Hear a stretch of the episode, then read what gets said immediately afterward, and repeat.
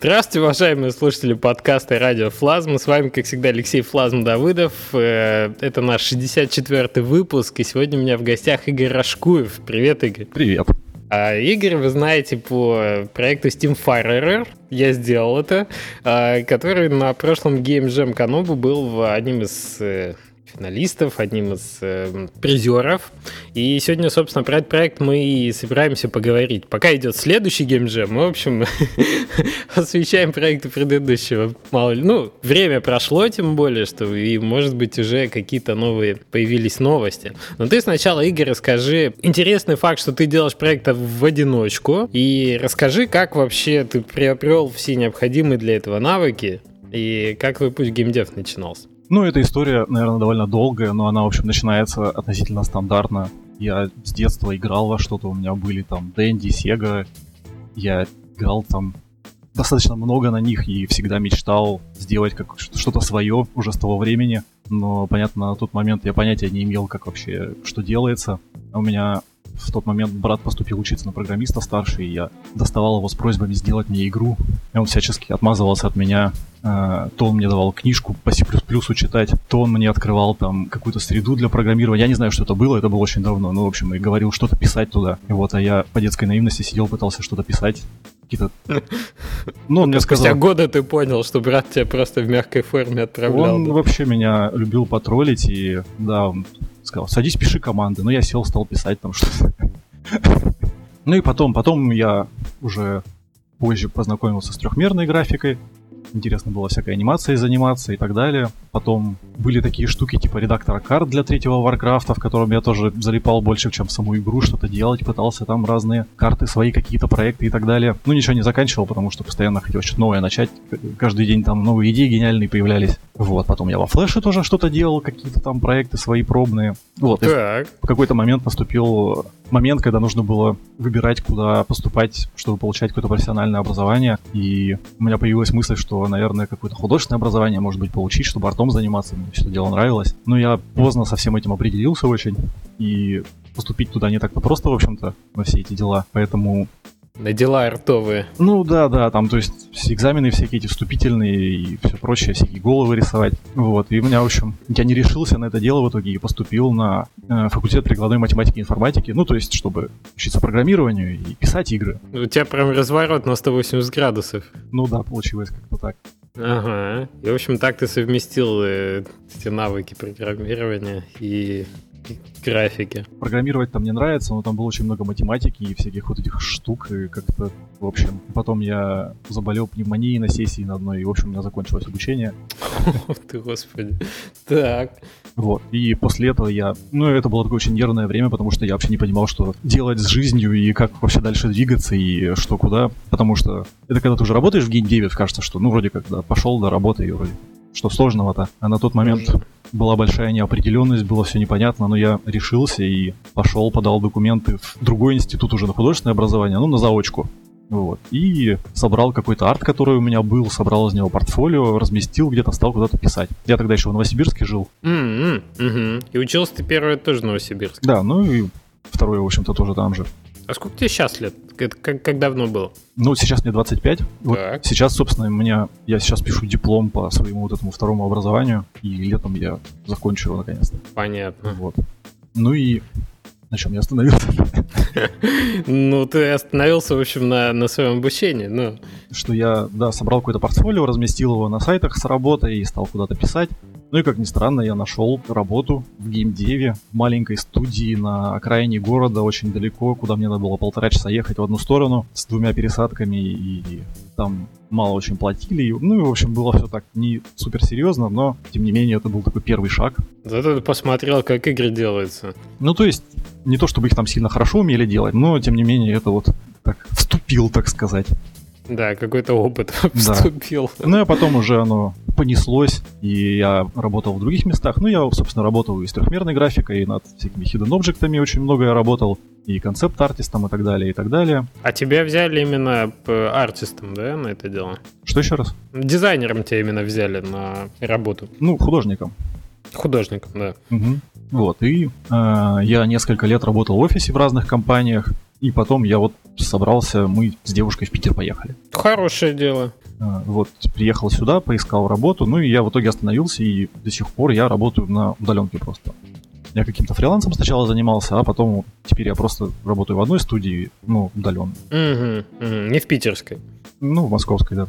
Хорошо. Ну и это мне, и... собственно, облегчает работу над моим проектом. А ты, получается, уже до того, как ты начал работать на нем, ты все необходимые навыки так или иначе приобретал вот сам, да, как, как фрилансер или как работодателя. То есть э, вот в этой студии ты уже работал тоже как э, художник-дизайнер или как программист?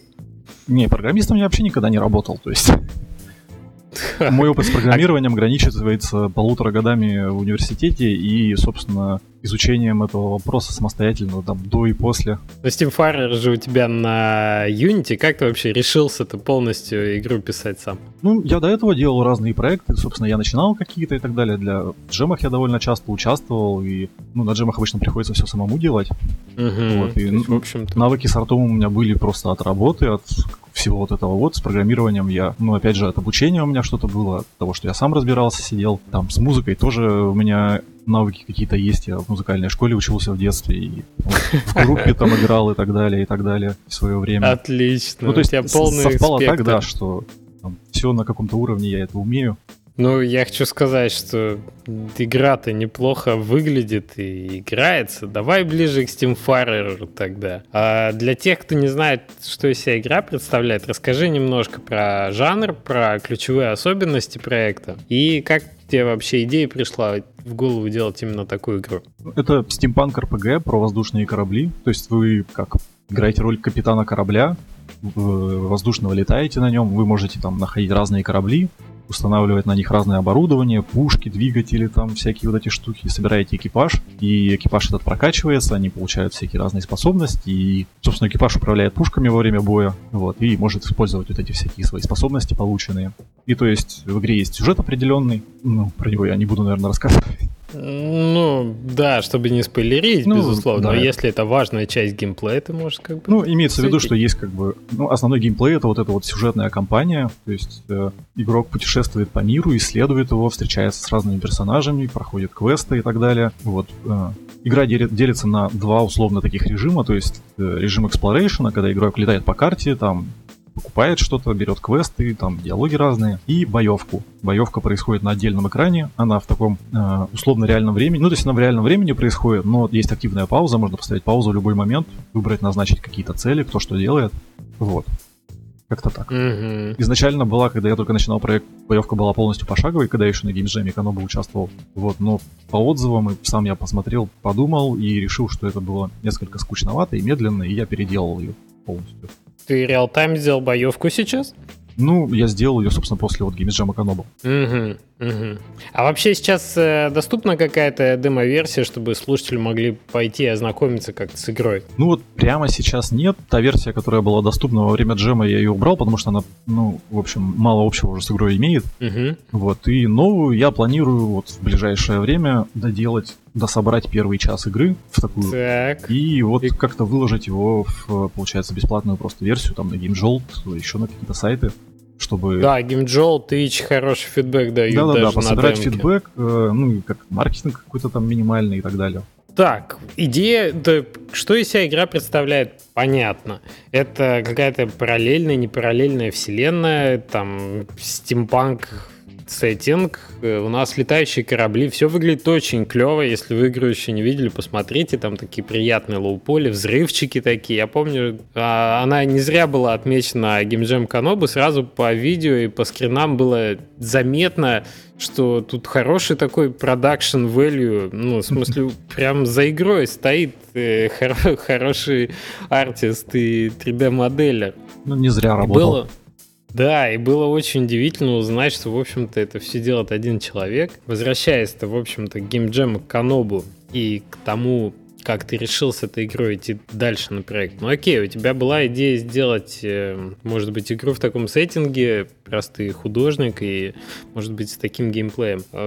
Про джем сам расскажи, как игра на него попала, в каком состоянии она была, как она эволюционировала в процессе. Ну, игра началась за там сколько-то месяцев до джема. До этого я участвовал в другом джеме. В Питере есть такое мероприятие, Next Castle Party называется. Вот там был джем. Знаем такое, знаем. Вот, и я поучаствовал, победил в нем, выиграл Unity Pro. И после этого взялся, да, за проект. Ну, у меня просто как есть, э, там, вы вернете блокнот, куда я пишу всякие идеи для игр, которые мне в голову приходят. Я покопался в нем, увидел вот эту вот, решил, что надо делать. У меня были до этого другие проекты, но они там все не складывались так удачно. Я с кем-то пробовал, собственно, до этого проекты делать, но, в общем, не пришло это ни к чему. Вот. И, ну, я стал разрабатывать. Собственно, у меня не было идеи о том, что я принципиально делаю игру один и все, вот ни с кем я не сотрудничаю, а просто, просто я начал, и стал ее и делать. как-то так само собой пошло, пошло. Ну вот, да, примерно как-то так. Потом объявили геймджем Канобу, я подумал, что почему бы и нет, в общем-то. За месяц, пока шел джем, я собрал что-то вот играбельное, там трейлер сделал первый и так далее, и так далее. Выложился на джем.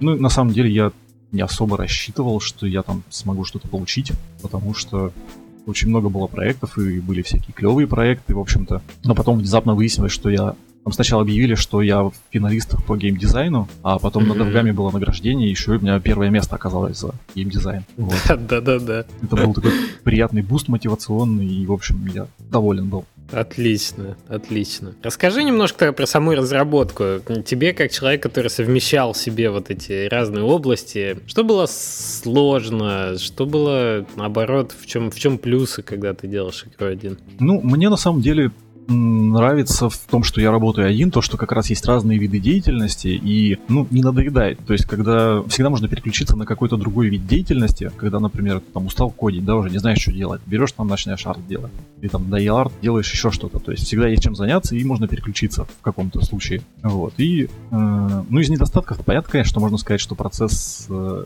у меня ограничено количество работы, которую я могу выполнить, и времени, которое я могу на все это дело потратить. Но, с другой стороны, есть большие преимущества преимущество.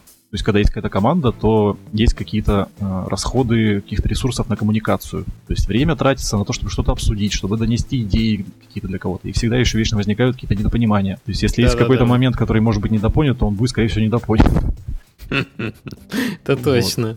И нужно там, нужна всякая документация какая-то, ТЗ там, вот это все. А когда ты работаешь один, то это, в общем-то, все в голове находится, и мне не нужно самому себе объяснять ничего и тратить время на обсуждения какие-то, и вот это все дело, это там расписывать для себя. Ну, не, ну, у меня есть какие-то там документы минимальные для себя, но они очень такие минималистичные. Угу, угу. Да, нейросеть работает лучше, чем какие-то... Ну, конечно, да. Да, чем какие-то внешние средства коммуникации. Получается, ты... Ну, вот такой момент меня интересует. Мы когда общались с Антоном Карловым, который тоже, не знаю, знаешь ты его творчество или нет, человек и пароход любит программировать. Да, да, я слушал этот подкаст тоже. Ага. Там, там две стороны этой медали. Первое, то, что ты всегда можешь да, я согласен, что когда переключаешься с э, э, дизайна, там, да, с моделинга на программирование, у тебя получается такое приключение сфер, и ты можешь всегда какую-то маленькую законченную историю для себя сделать. Немножко порисовал, тут же вставил эти там префабы, попрограммировал, оживил, анимировал, и к концу там условно дня или недели ты доволен, потому что это итерация, это какой-то mm-hmm. такой мини-спринт, вот он пришел к результату логическому, и ты получил удовлетворение в виде там эндорфинов от того, что вот ну эти... да, это на самом деле большой бонус, да, в работе над своим проектом, то есть когда ты работаешь там тем же концепт-артистом на большом проекте, то от момента, когда ты нарисовал там свои 10 концептов и до того, как они попали в игру, проходит большое количество времени, и там все еще изменится 50 раз, и ты вот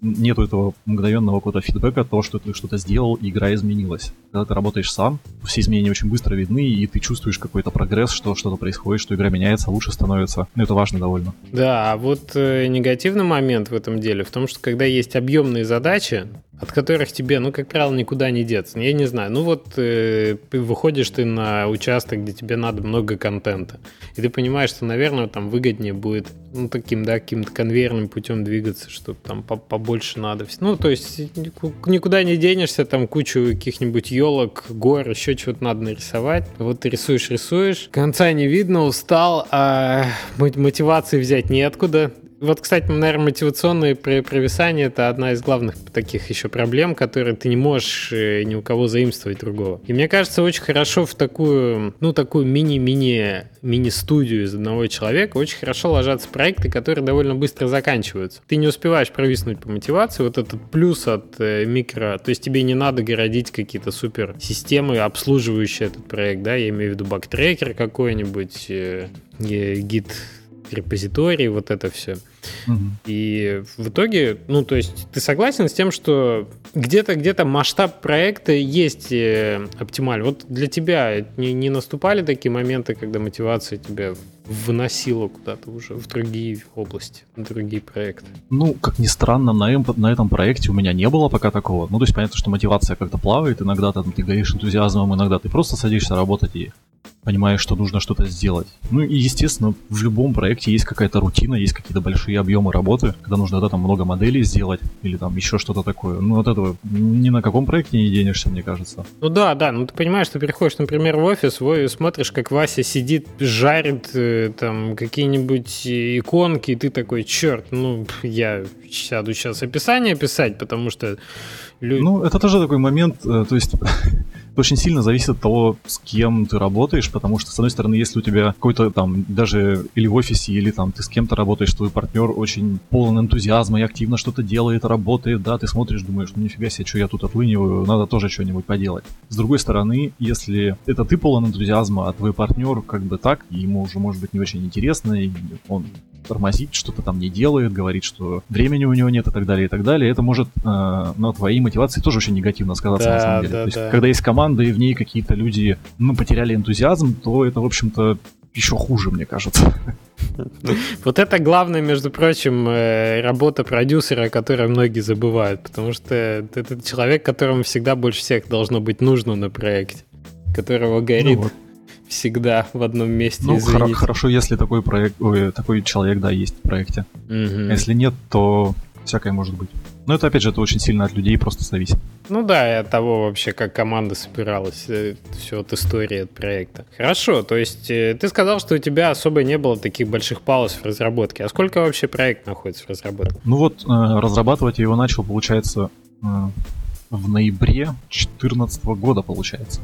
Mm-hmm. Но э, из-за того, что я учусь, у меня просто полгода сессии, ну и даже тут еще еще одна дополнительная была. Поэтому у меня несколько месяцев из всего этого дела выпало. Но примерно, то есть получается вот год с чем-то я его делаю. Mm-hmm, год с небольшим. Ну и насколько у тебя уже игра готова, в каком она в плане там ну, я понимаю, что движок более-менее уже это утряс, а по контенту? Ну вот контент это сейчас основная задача, то есть вся техническая сторона игры, в общем-то, она готова, в это можно играть, все, ну, почти все работает нормально. Ну, понятно, что там тоже нужно итерировать что-то, какие-то править баги и так далее, но в целом, да, вот какой-то фреймворк для всего этого готов. Хотя, на самом деле, я это давно уже говорю, и полгода назад я говорю, что он готов.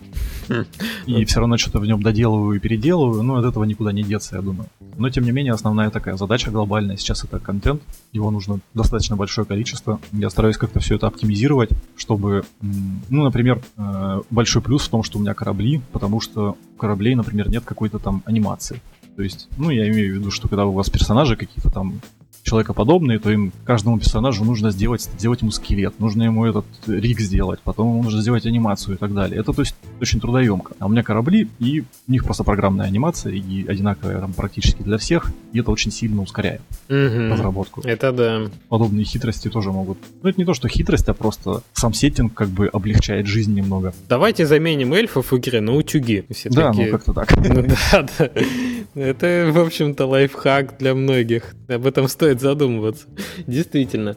А, ну, есть... На самом деле, при выборе сеттинга, да, как-то имеет смысл подумать о том, насколько это вообще сложно и трудоемко. Понятно, ну, сложно, конечно, представить заранее, но тем не менее прикинуть, насколько это трудоемко будет, на чем можно как-то сэкономить. Это там отличный пример э, Darkest Dungeon, вот игра, я думаю, многие слышали. Да-да-да. Что у, у нее офигительный стиль визуальный, но при этом он, в общем-то, довольно минималистичный и анимация там тоже из одного кадра практически состоит, но она так красиво подана, что это выглядит как будто так... То есть это не выглядит как, что разработчикам лень было рисовать, и они поэтому сократили, а выглядит как будто так и задумано, и все правильно, в общем-то. И Я, кстати, Такой подход. Да, я немножко вставлю ремарочку. Хочу сказать, что иногда аниматор на проекте профессиональный значительно важнее художника, потому что анимации можно вытащить э, весьма простой арт на хороший эмоциональный уровень. То есть он будет восприниматься именно сложно, именно в динамике за счет вот э, грамотной грамотной подачи том числе эмоциональных каких-то вот этих маркеров, пиков. Э, то есть анимация здесь значительно важнее, чем, чем арт бывает,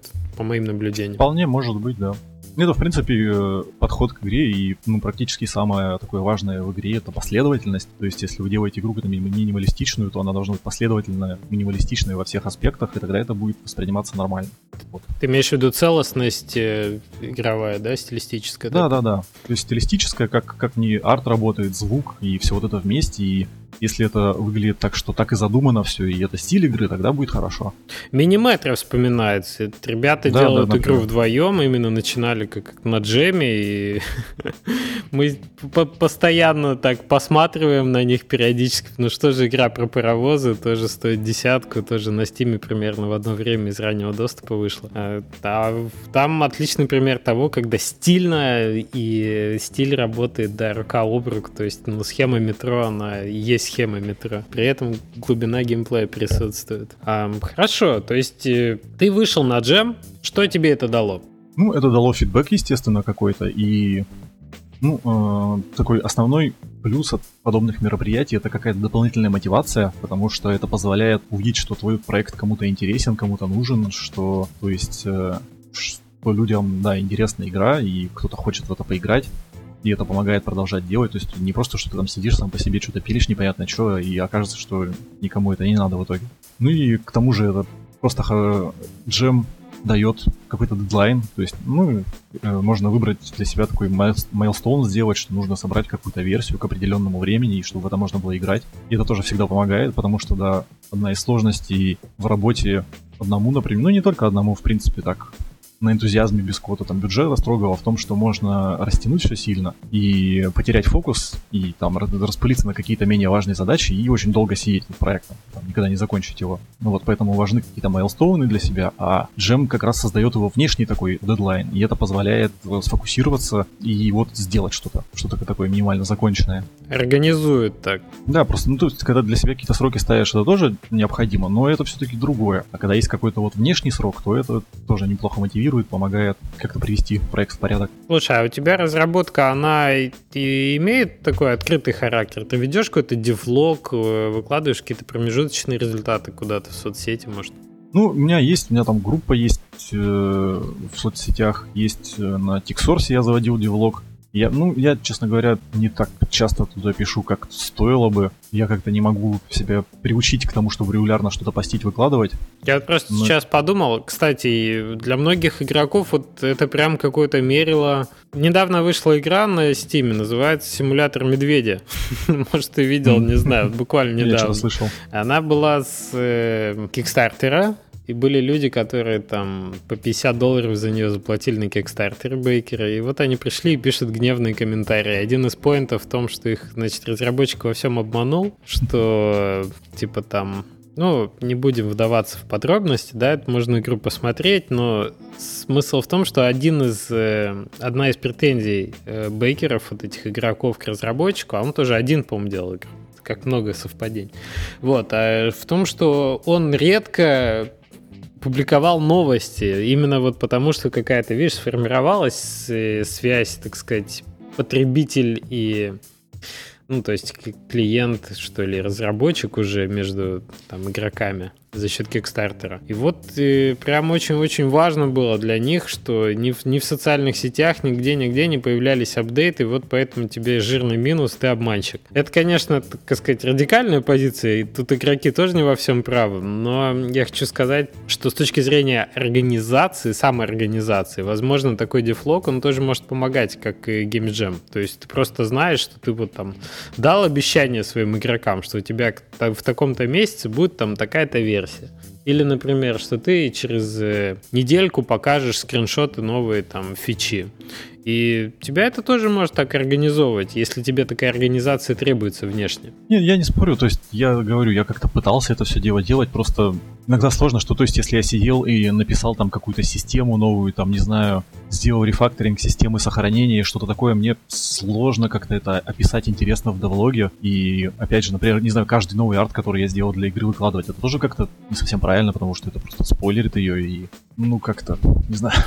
Ну, хорошая Вроде практика, бы. хорошая практика выкладывать э, скриншоты по субботам с хэштегом скриншот Saturday, насколько я помню, или скриншот в The Saturday. Ну да, да, ну я тоже это периодически делаю, такие вещи. Просто я понимаю, что нужно этим лучше и чаще заниматься, но не всегда получается. Понятно. Потому что это тоже время, нужно собраться, нужно что-то подготовить, какой-то материал для этого, запостить это везде. И вот не всегда выходит. Ты знаешь, это просто хорошая привычка, которую можно добавить для себя. Особенно если ты делаешь проект в свободное время, то тебя там каждую субботу может организовывать. Я вот, например, каждую неделю пишу подкасты. У меня, знаешь, есть такие ряд, ряд этих, которых надо сделать, и, в принципе, запостить скриншот, он как бы, это вопрос как раз дисциплины небольшой, и это может сильно помочь разработке, насколько я знаю. Мы вот на ScriptGarden начали в последнее время как раз-таки активно выкладывать в Твиттер гифочки, и скриншоты тоже раз в субботу, и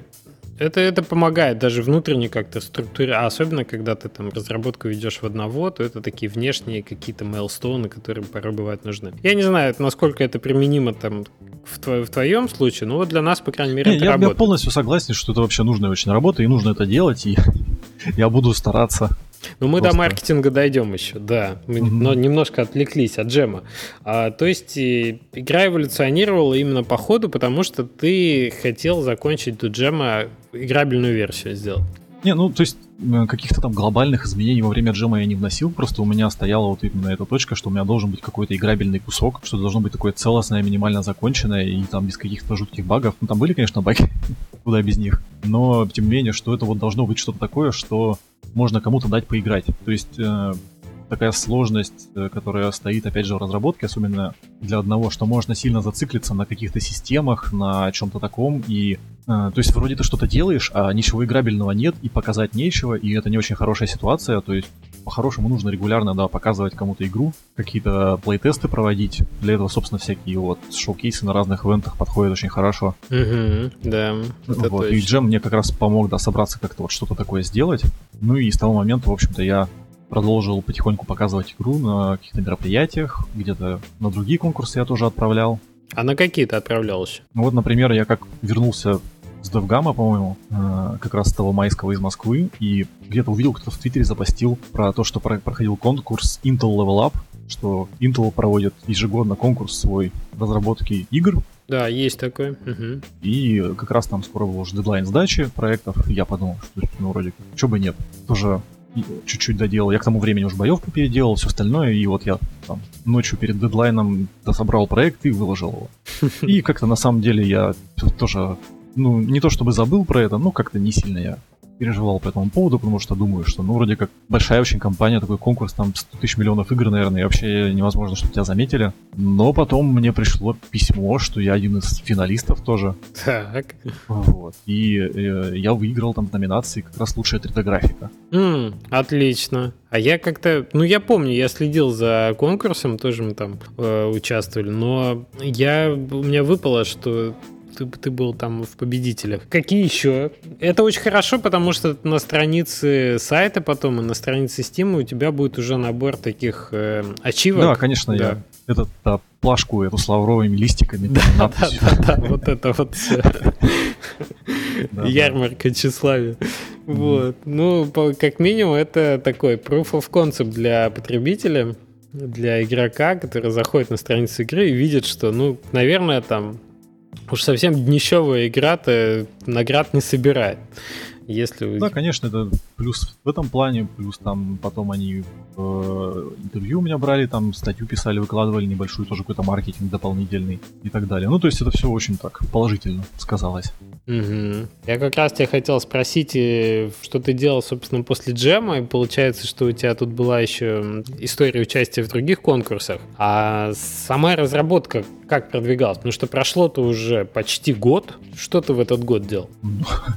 Очень много всего. Ну, игру.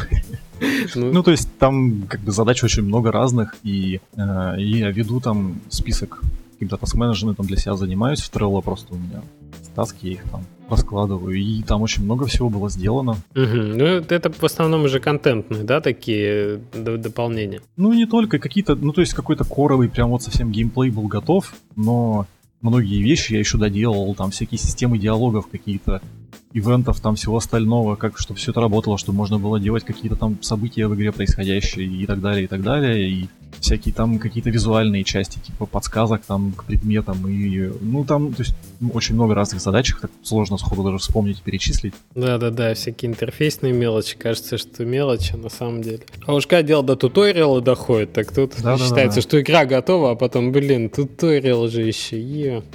Это да.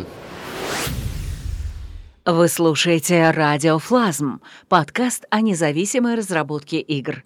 По-русски. Там периодически еще, когда ты сделал что-то новое, у тебя что-то старое сломалось, надо это чинить.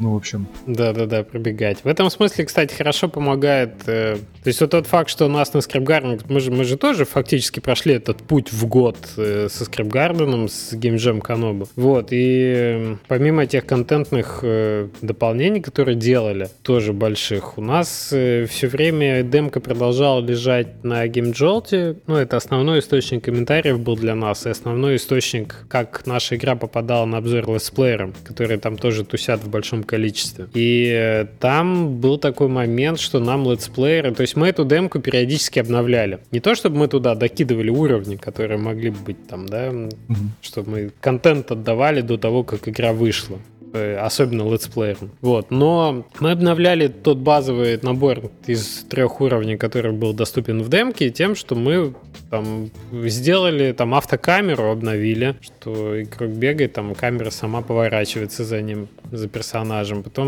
мы там оптимизировали производительность, э, еще что-то меняли в плане механики. И мы обновляли демоверсию, мы смотрели, как, как играют в нее в том числе. То есть мы слушали, что говорят в комментариях, мы смотрели на видео прям.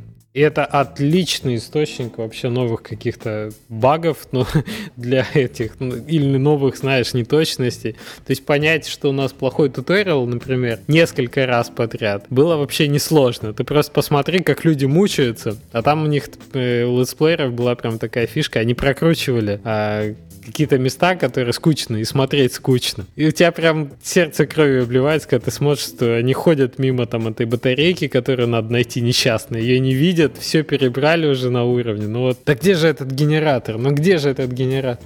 Ну, в общем, да, когда есть возможность даже в демо-версию полетсплеить, э, это для разработчика очень хороший источник как бы фикси, фиксинга. Да, я, я потому и собрался какую-то вот эту бесплатную версию делать, потому что у меня был тоже опыт с GameJolt, я туда несколько игр своих с джемов предыдущих выкладывал, и там было 100 тысяч миллионов да, летсплеев всяких разных, и когда ты смотришь, как люди играют, это тоже такой плей-тест удаленный, и он отличается от плейтестов, которые на, на ивентах происходят. И это тоже очень полезно, да, когда ты смотришь, что вообще, как, как играют, и как люди там тупят в каких-то моментах, где, казалось бы, что-то очевидное совершенно, и какие у них проблемы возникают, где и так далее. Ну, то есть это, да, очень полезно и необходимо. Я бы сказал, это более, более честный такой летсплей, потому что на конференции все равно подмывает э, тех, кто играет. Ну, во-первых, скажем прямо, играют больше разработчики. Там на... Ну, смотря какие конференции. Ну, скажем ну, так, на DevGAM, на Casual Connect, ну, да. на, ну, на Nextcastle, окей, может быть, может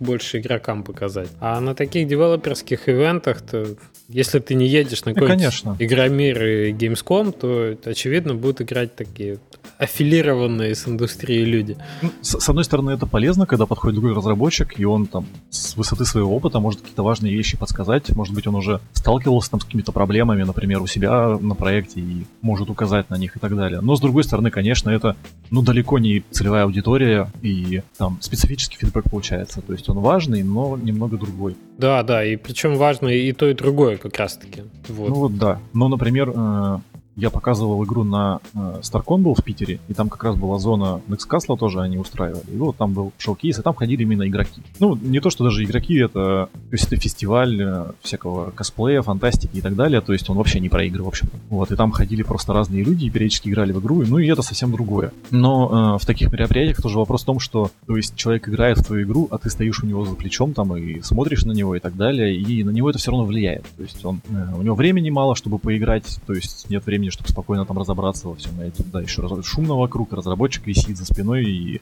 смотрит, что ты делаешь. И, то есть не всегда там люди готовы как-то честно высказывать какую-то критику и так далее. Это да, это да, есть такие проблемы. Слушай, а для тебя именно участие в таких ивентах, в таких конференциях, что больше дает? Понятно, что фидбэк, о котором мы сказали, это дает, да, те приятные награды, то есть ты, если ты что-то выиграешь, ты знаешь, что у тебя игра, ну, как минимум, ты в правильном направлении двигаешься, ну, там, бесплатно на Unity Pro, это тоже замечательно. А плюс какие-то вот эти дополнительные плашки, которые ты можешь на сайт выложить, да, и на страницу, где ты будешь игру продавать. Но есть точка зрения, что это отнимает время разработки. Само собой. Для, для, для тебя это пере, переваливают плюсы или, или все-таки тоже есть такое ощущение? Где баланс вот этот? Ну, где Мне кажется, просто каждый для себя находит какую-то вот эту меру. То есть, с одной стороны, не показывать игру, никуда не выходить и делать ее, это тоже неправильно, потому что тебе непонятно вообще нужна она да, кому-то или нет, или ты игру сделаешь, выложишь, и она утонет, потому что окажется, что никто ее и не ждал, в общем-то. С другой стороны, ездить на все подряд конференции, и там тратить на эту кучу денег и времени вместо того, чтобы... То есть э, релиз игры это не приближает, в общем.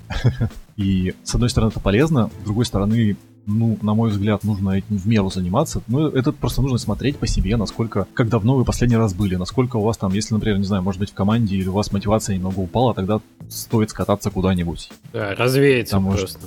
Да-да-да, пообщаться, просто почувствовать себя вот в комьюнити во всем этом и в какой-то движухе и получить вот этот буст мотивационный. Но с другой стороны, тоже кататься на все подряд. Это опять же, это не бесплатно, все далеко. Да, какая-то другая и, крайность уже. Да, и ну просто э, столько фидбэка, в общем-то, и не нужно. Ну да, ну уже да. перестанет что-то новое приносить. Уже не оправдаешь это для себя фидбэком, уже для чего-то для другого, видимо, это надо. Ну да. И опять же, с, тем более с профессиональными конференциями всяческими, то есть э, важно понимать, что э, аудитория этих конференций и аудитория игроков это совершенно разные вещи. И то есть, если ваша игра известна среди разработчиков, например, она может быть даже очень известна, и вы там известный разработчик и все такое, это совершенно не значит, что они игроки знают. То есть можно получать всяческие награды, участвовать в шоу-кейсах на профессиональных мероприятиях, и может сложиться такое впечатление, что про тебя все знают хорошо. Что вот он, Хотя... успех. Да-да-да, а потом на деле окажется, что, в общем-то, основная аудитория игроков, она слыхом не слыхивала про игру и вот. И ей вообще пофигу, что у тебя там столько-то подписчиков в Твиттере, да, потому да, что да. это другие немножко круги. Или там тоже какие-то награды, которые тебе дало какой-то профессиональный жюри за игру, это одно, а как игроки оценят игру, это совершенно другое. То есть обычная история, когда э, в Стиме видно какая-то игра лежит, у нее, например, метакритик довольно низкий, но при этом у нее там очень положительный отзыв. Или наоборот. Да, такое бывает.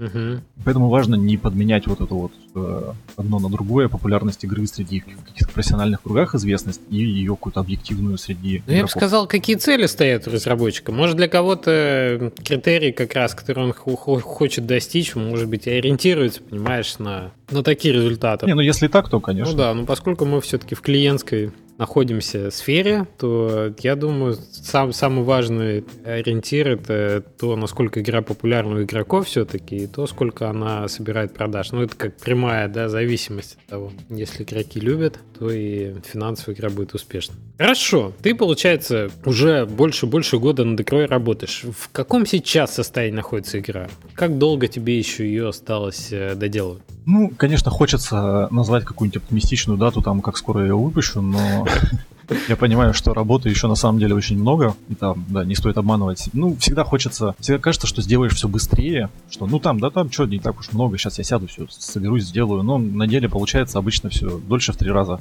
Вот, поэтому я не особо хочу прогнозировать что-то, ну то есть у меня есть для себя какие-то ориентировки, когда я планирую что закончить, но скорее всего все равно все будет не так, и основная задача. Ну, опять же, у меня, например, какие-то есть э, части игры, которые точно будут в релизе, которые необходимые. Есть какие-то идеи, которые я оставил на потом, и потом уже, когда будет основная игра готова, может быть, я что-то туда буду добавлять еще. Хотя, честно говоря, я уже сомневаюсь.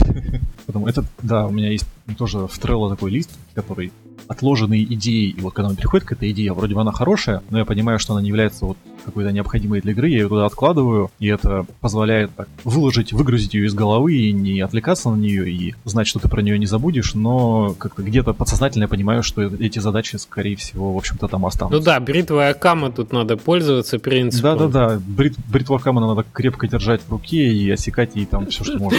Все, что шевелится в ненужных местах, ну, да. Я просто к тому, что часто важно хорошим э, таким подходом, хорошей стратегией является выпустить э, даже если мы простим продукт, говорим Pay, да, выпустить э, такую коровую, солид, э, вылизанную и выверенную игру, как кусок, да, вот этой игры, которая, ну, вот прямо вот ее сердцевина, от которой уже, да, ни, лишнего не отсечь, и особо ничего лишнего на ней нет. А остальное оставить на дополнение, на контентный, там, может быть, бесплатный дополнение, может быть, платный DLC, но если есть... Э, хороший пример того, как сейчас э, Punch Club, да, успешная большая игра, и тем не менее выпускает бесплатное обновление как дополнение. Это тоже инфоповод для того, чтобы порадовать игроков, чтобы получить новое освещение в прессе и так далее. Может, мы с ребятами об этом поговорим еще. Вот, но э, если у тебя есть что-то, что ты хочешь в игру добавить, то хорошая идея не добавлять это на релизе. С одной стороны, может быть, ну, не, не, не хочу конкретно про какую-то игру говорить, да, принципиально в вакууме. Она, может быть, и утонет, и с этим и без этого. Так зачем тратить время на то, чтобы делать, если этой игре не поможет? С другой стороны, если все у игры будет хорошо, игроки захотят через какое-то время, такие лояльные аудитории, они захотят новый контент. Как у нас было с э, поездами, что мы вот сейчас делаем DLC тоже, да, заканчиваем. И получается, что через какое-то время тебя все равно попросят добавить. Хорошо будет, если у тебя в запасе уже есть пара историй, ты, может быть, над ними уже поработал в той или иной степени готовности. И ты их сможешь легко выпустить потом и как бы увеличить свои продажи, увеличить э, армию фанатов таким образом. Да, я согласен полностью, потому что да, можно сидеть несколько месяцев дополнительных, добавлять какие-то фичи, а потом окажется, что, в общем-то, и с ними, и без них никому оно особо не надо. Это точно. Это точно. То есть на текущий момент нам еще как минимум полгода, наверное, ждать э, выхода игры. Ну, вероятно, больше. Даже больше. Если... Окей если честно. Ну, потому что, опять же, то есть одно дело у меня расписано, как мне нужно весь контент сделать, другое дело, ну, то есть э, разработка же на этом еще не завершается, и нужен будет всякий полишинг, еще проверить баги, потом там встраивать всякие API, там, Steam, все остальное, и т.д. и т.п. То есть такая работа, которой на самом деле больше, чем кажется. Месяцок я бы заложил, месяцок на это все. Тем более тебе там надо будет да. перед релизом, ох, у нас сейчас это все проходит, на, надо будет озадачиться всякими маркетинг-вопросами, вопросами. То есть тебе же нужен будет трейлер, тебе нужен будет сайт, тебе нужно будет подогревать, так сказать, э, с точки зрения пиара, как-то работать с, э, с летсплеерами, с ютуберами, с журналистами. Вот это все в разной э, плотностью, с разными, разными силами, ну, все равно надо делать. А, так что да, так что да, это да, и просто эта работа занимает больше времени, чем кажется. Это, ну, так, опять же, изначально может показать, что да, что там вроде как сделать, да я сяду за неделю все подготовлю. Но на деле не так. Месяц это я даже, может быть, и оптимистично еще такое время для подготовки. Может и больше. Ну да, когда ты проходишь, безусловно, все это в первый раз, это занимает больше, это точно. Тем более, когда ты не знаешь, может быть. То есть, когда ты находишься в поисковом режиме, а не в четко заданном плане, то, безусловно, это может больше времени занять. Знал ли ты, когда ты начинал делать игру в ноябре 2014 года, что у тебя впереди долгострой на два года? Наверное. Ну, возможно, я не хотел думать об этом слишком много, потому что это было больно. но тем не менее, ну, понятно было, что проект не маленький. А что бы ты сейчас изменил? Может быть, в самом проекте? Хотел бы ты сократить срок разработки, или ты бы так все оставил? Мне кажется, как-то, не, ну, если бы я полный день работал, допустим, чисто только над своим проектом, то там все быстрее было бы. Точнее, наверное, было бы не быстрее, а просто было бы больше всего. Но мне кажется, вот сильно сократить сроки разработки реалистично вряд ли бы получилось. Ну да, ну да. Большая игра должна, ну, как бы серьезная игра должна какое-то время делать. Быстрее 9 месяцев, как известно, не получается. Ну да, ну это да, это тоже вот когда только э, планируешь проект и кажется, что еще не знаешь всех сложностей, с которыми ты в нем столкнешься, э, и поэтому кажется все, что будет вообще, да что там делать, вроде как все понятно и просто. А на деле потом выясняется, что все было не так просто. Ну, просто прикол в том, что когда ты слушаешь порой, что, ну да, игра делалась там год. И ты такой, год, ну окей, я вот сейчас начну делать игру, и у меня там да, целый год впереди, а надо понимать, что этот год, когда игра действительно делалась год, это очень концентрированный год. Это год, который там расписан чуть ли не понедельно, как правило, и я говорю про такую высоко-высокоответственную, да, такую разработку, где с, с хорошей плотностью задачи сжигаются каждую неделю, и тогда, да, тогда это такой, знаешь, под, поджарый такой получается проект с точки зрения динамики разработки. А когда тебе вдруг кажется, что у тебя, ну, еще куча времени, и можно вот этим заняться, тем заняться, то, как правило, это все приводит к тому, что сроки в 2-3 раза увеличиваются от этого всего. То есть...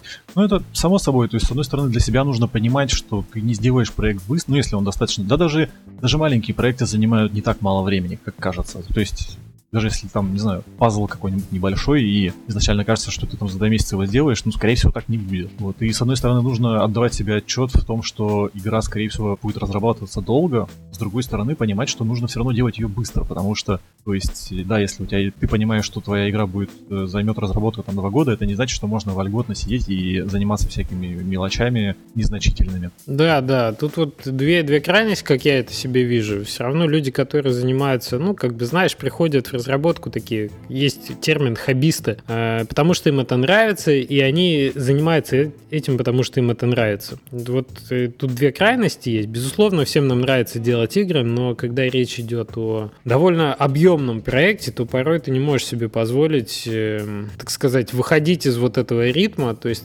надо постоянно соблюдать вот этот контроль, надо постоянно смотреть за тем, что, ну, то есть ощущение, что у тебя начинает подгорать, это правильное ощущение по всей длине разработки. То есть подгорать должно начинать с первого дня. Тогда ты, в общем-то, да, ты будешь э, хорошую динамику вот эту выдерживать. Такой еще вопрос. Получается, что ты почти что, почти что игру продвигал, да, вот с помощью этих мероприятий, которых мы, то есть возвращаемся к маркетингу немножко. Э, мы немножко поговорили про хэштеги, про Твиттер, про скриншоты, про участие в мероприятиях разных. Э, какие еще каналы, на твой взгляд, в текущий момент, может, ты их уже использовал каким-то образом, да, может, ты их планируешь использовать? Вот инди-разработчику доступны. Ну, я пробовал всякие... Я летом начинал, так, или когда... Нет, осень это была, по-моему, прошлое Э, более активное какое-то продвижение. То есть я сделал трейлер и вот стал как какую-то активность вести такую. И я пробовал пользоваться традиционными способами, то есть просто я искал разных э, журналистов игровых и э, ну, сайтов соответствующих писал им на почту. Ну, тут как бы процент какой-то конверсии из письма в статью, он, конечно, минимальный. То есть там, например, тем более, если вы обычно на сайтах еще часто есть такая форма там для обратной связи и что-то такое, туда вообще зачастую бесполезно писать. Могильник такой. Ну, типа того. Хотя, как ни странно, вот на Riot Pixels я написал в какую-то такую форму, и буквально там через несколько часов появилась статья на сайте про игру, и там была куча комментариев, много довольно просмотров, ну и то есть сработало. Да, Riot Pixels молодцы, они отвечают. Угу. Вот. Ну, то есть, как бы пренебрегать все равно этим всем не стоит. И, а из таких контактов с журналистом, ну, например, э, мне повезло, что после конкурса Intel как раз на PC Gamer одна журналистка тамошняя писала про этот конкурс, про его результаты. Вот, я потом ее нашел и написал ей, вот вроде как вы про мою игру писали уже, как было дело. Вот, а у меня тут трейлер и все такое. И она написала, да, вот, вот была на PC Gamer, например, статья. Mm-hmm, отлично. А вообще у тебя какой заход был к журналистам? Потому что игра-то еще не вышла и не скоро выйдет. Как, как правило, это опасаются писать о такой стадии еще, если это не AAA продукт. Ну, так и получилось, в общем. Ну, то есть я просто писал, что вот такая-то такая игра, вот у меня трейлер, вот там сайт, всякие каналы, я постарался такое краткое письмо написать, Угу. вот с основной информацией. Ну и ну, как бы большинство, естественно, ну, никак не отвечали. Причем я все думал, хотел, чтобы какой-нибудь э, Rock Paper Shotgun написал. Я написал там всем почти журналистам оттуда по очереди, но никто ничего не ответил. И они такие Ну, в курилке. Но тебе-то Steamfire писал, да, вообще. И мне тоже писал. Окей. Ну да, я тоже думал об этом примерно. Ну вот. Но с другой стороны, да, игра на таком раннем этапе, я, в общем-то, не сильно удивлялся тому, что никто не... Ну, не никто, в смысле, что мало результатов. То есть, э, в принципе, это такой канал, э, который ничего не гарантирует, в общем-то. Вот. Но, с другой стороны, игнорировать тоже не стоит его. Мгм. Вот. И, ну, и, естественно, когда вот э, будет что-то уже такое публичное и играбельное, я планирую как-то с летсплеерами поработать. Ну, то есть сейчас мне нечего им показывать. То есть просто писать э, летсплеерам и трейлерам свой скидывать, это, ну, какое-то не очень эффективное занятие, потому что непонятно, зачем он им нужен. Им нужна Да. ключ от игры или там демка какая-нибудь, или еще что-то такое. Им нужен контент для видео, безусловно. Ну, да, то есть, а так то, что я ему напишу, что игра, он прочитает, скажет, ну окей, ладно. Рад за вас. Ну, типа того. Мгм. Да-да-да, с летсплеерами надо, когда уже вот... Ну, демка, она может быть... Кстати, я хочу сказать, что большое количество роликов в YouTube по демке, это тоже очень хорошо. Потому что ты поиск... У нас был прикол, когда Garden только вышел, э, было очень популярное видео, которое, в общем-то, касается непосредственно процесса расположения вот этих железяк в э, садах. То есть это Garden не как игра, это Script Garden как Garden. Вот, вот эти ржавые... Типа декорирования какого-то. Да, А. да, да, да, да, да. И есть очень популярное видео на эту тему, и оно вообще всегда первым вываливалось. И эм, это была не очень хорошая ситуация в том смысле, что ну просто видимости игры было не так много на YouTube. Сейчас, конечно, если ты вобьешь Garden, будет там... Это видео тоже появится, но, по-моему, даже не на первой странице. И, конечно, очень много будет изображений роботов и, и вот, вот этого всего платформерного, что чего мы и добивались. Поэтому, то есть, количество тоже важно. Тут единственная, может быть, э, проблема в том, что особенно если начинать заниматься всяческим маркетингом слишком рано, может быть в сети накопиться большое количество очень ранних материалов по игре, Согласен. и то есть потом э, летсплей, допустим, уже готовой версии игры могут где-то теряться в летсплеях демки, а ну какие-то люди смотрящие могут и разобраться, как полная эта игра или не полная, и могут вот какие-то быть с этим сложности. Может быть, да, может быть. Поэтому, когда демоверсию выпускаешь, все-таки надо... Надо как-то помечать на ней там это явно, чтобы, Да, мы... может, где-то на там в главном меню была надпись большая, или я еще не знаю, что-нибудь такое. Да-да-да, да, может быть. Мы отталкивались вообще от того, что мы как операции выстраивали, что наша демоверсия должна быть э, почти что законченной. Ну, то есть на тот момент, когда мы ее делали, она должна быть в том виде, в котором она будет в, в игре максимально. Безусловно, мы знали, что какие-то будут баги, возможно, будут какие-то правки, но мы старались сделать немного, но вот э, очень хорошо. И поэтому те летсплеи, которые есть, в общем-то, они соответствуют действительности даже на текущий момент. Несмотря на то, что мы там много, может быть, по мелочи подправили, какие-то, может быть, тексты, названия, еще что-то, еще что-то. Но по большому счету а, она достаточно репрезентативна. Там, я не знаю, логотип у нас поменялся с тех пор. Вот. И это, конечно, мне режет глаз сейчас, что во, во всех летсплеях там старый логотип. Но, с другой стороны, будет проще отличить, как бы, кстати, опять же, по логотипу старую версию от новой. Ну да. Ну по- поэтому вот я, например, у меня был старый трейлер, который я еще на джеме-то делал, и я просто скрыл его у себя на канале, потому что, ну, он совсем уже не репрезентативен относительно игры, и как бы не хотелось, чтобы он как-то засорял информационное пространство, Да-да-да. потому что там может неправильное впечатление складывать. Окей, а ближе к запуску ты как думаешь, что тебе может больше всего помочь? На, на что ты делаешь ставку? Или у тебя пока нет таких прогнозов? Ну, собственно, у меня еще в планах по ходу какие-то делать анонсы, там, трейлеры, может, еще что-то такое. Я перед запуском, да, будет какой-то релизный трейлер. Я писать по возможности везде. Как-то заранее, может быть, летсплеерам скидывать ключи с этим, ну, раннего доступа, да? Мгм. Не ранний доступ. Ну, то есть, когда иг- игра еще не выпущена, но играть уже можно кому-то. Вот. Ну и просто вот как-то так все делать. Не, просто видишь, у всех, э, у всех разный набор, так сказать, уникальных способностей, скажем это так. То есть кто-то, я не знаю, с э, главным редактором Канобы или Громани в садик ходил. У кого-то дядя есть, который готов бюджет ему на маркетинг отвалить определенный, так сказать, непрофильный и без гарантии возврата. Ну, а у кого-то просто там, я не знаю, геймплей революционный, о котором все и так напишут. То есть вот... Ну, какого-то гениального там маркетингового плана у меня нет такого вот чтобы придумать и всех зацепить там, не знаю, как вот Punch Club делали всю эту тему с Твичом, с прохождением со всем остальным, да. Ну, может быть, я что-то и придумаю по ходу. У меня, например, есть... Э, э, я, кстати, да, не упомянул, что, например, э, ну, игра, поскольку про стимпанк, есть комьюнити, которые интересуются не играми, а именно просто стимпанком. Но тем не менее, они тоже в какую-то аудиторию попадают целевую, и среди них тоже игру можно продвигать. Вот я, например, там есть один блог про стимпанк, ну, такой публичный, я писал там, например, про игру. Оттуда тоже были какие-то просмотры видео, переходы на сайт, все остальное. И то есть с этим тоже имеет смысл поработать. Стимпанк это довольно живой хэштег, насколько я знаю. То есть, в принципе, именно по сеттингу можно подтягивать свой проект э, заинтересованных людей. Да-да. То есть, как бы low poly стилистика, она тоже, тоже будет ретвитить, если ты будешь low poly указывать. И это тоже может вокруг твоей игры выстроить такой определенный э, набор, ну, количество фолловеров, да, которые тебя поддержат. Там, я не знаю, когда ты на Greenlight пойдешь или когда ты уже зарелизишься. Это тоже важно культивировать в процессе. И, кстати, вот всему этому, если мы говорим про такие теги, которые связаны с э, внешним видом и сеттингом, да, а не с геймплеем, ну, с такими внешними этими, по которым встречают по одежке, то важно все-таки подтверждать их э, графикой всегда. То есть, если уж ты используешь тег low poly и стимпанк, то будь добр, так сказать, гифочку показать, какой именно low poly стимпанк у тебя в игре. Ну да.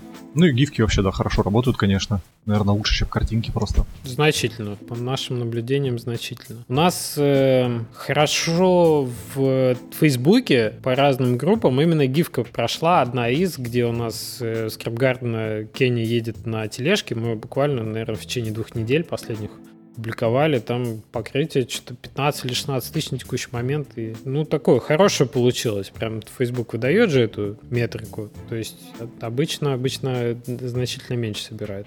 А тут прям вот, понимаешь, пошла в народ. Да. Ну вот, круто. Поэтому гифки тоже не стоит игнорировать. Часто все доступно. И сделать гифку несложно. Ознакомьтесь, так сказать, с функционалом и используйте. Важное дело. Да, правда, часто ограничены размеры максимальные, какую там можно выложить, так что сильно не разойдешься. Главное, самый показать, самый сок. Это хорошие...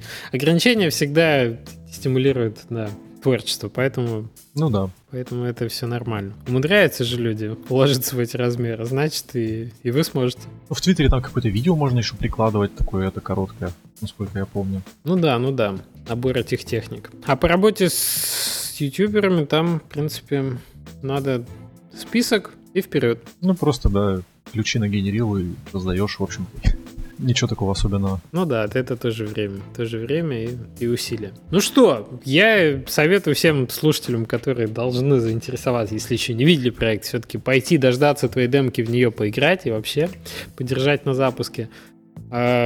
Выглядит все действительно замечательно. У тебя же есть сейчас сайт? Мы же дадим на него ссылочку. Да, конечно. Где можно посмотреть на то, о чем мы так долго говорили. Вот, а тебе удачи, терпения, довести до конца, запуститься успешно. Спасибо. И я тогда и будем, будем ждать тебя еще раз в подкаст, рассказать же, как оно все на самом деле получилось. Угу. Спасибо большое, Игорь, что пришел. Спасибо за то, что позвал. Давай, до следующего раза. Пока-пока. Давай, пока.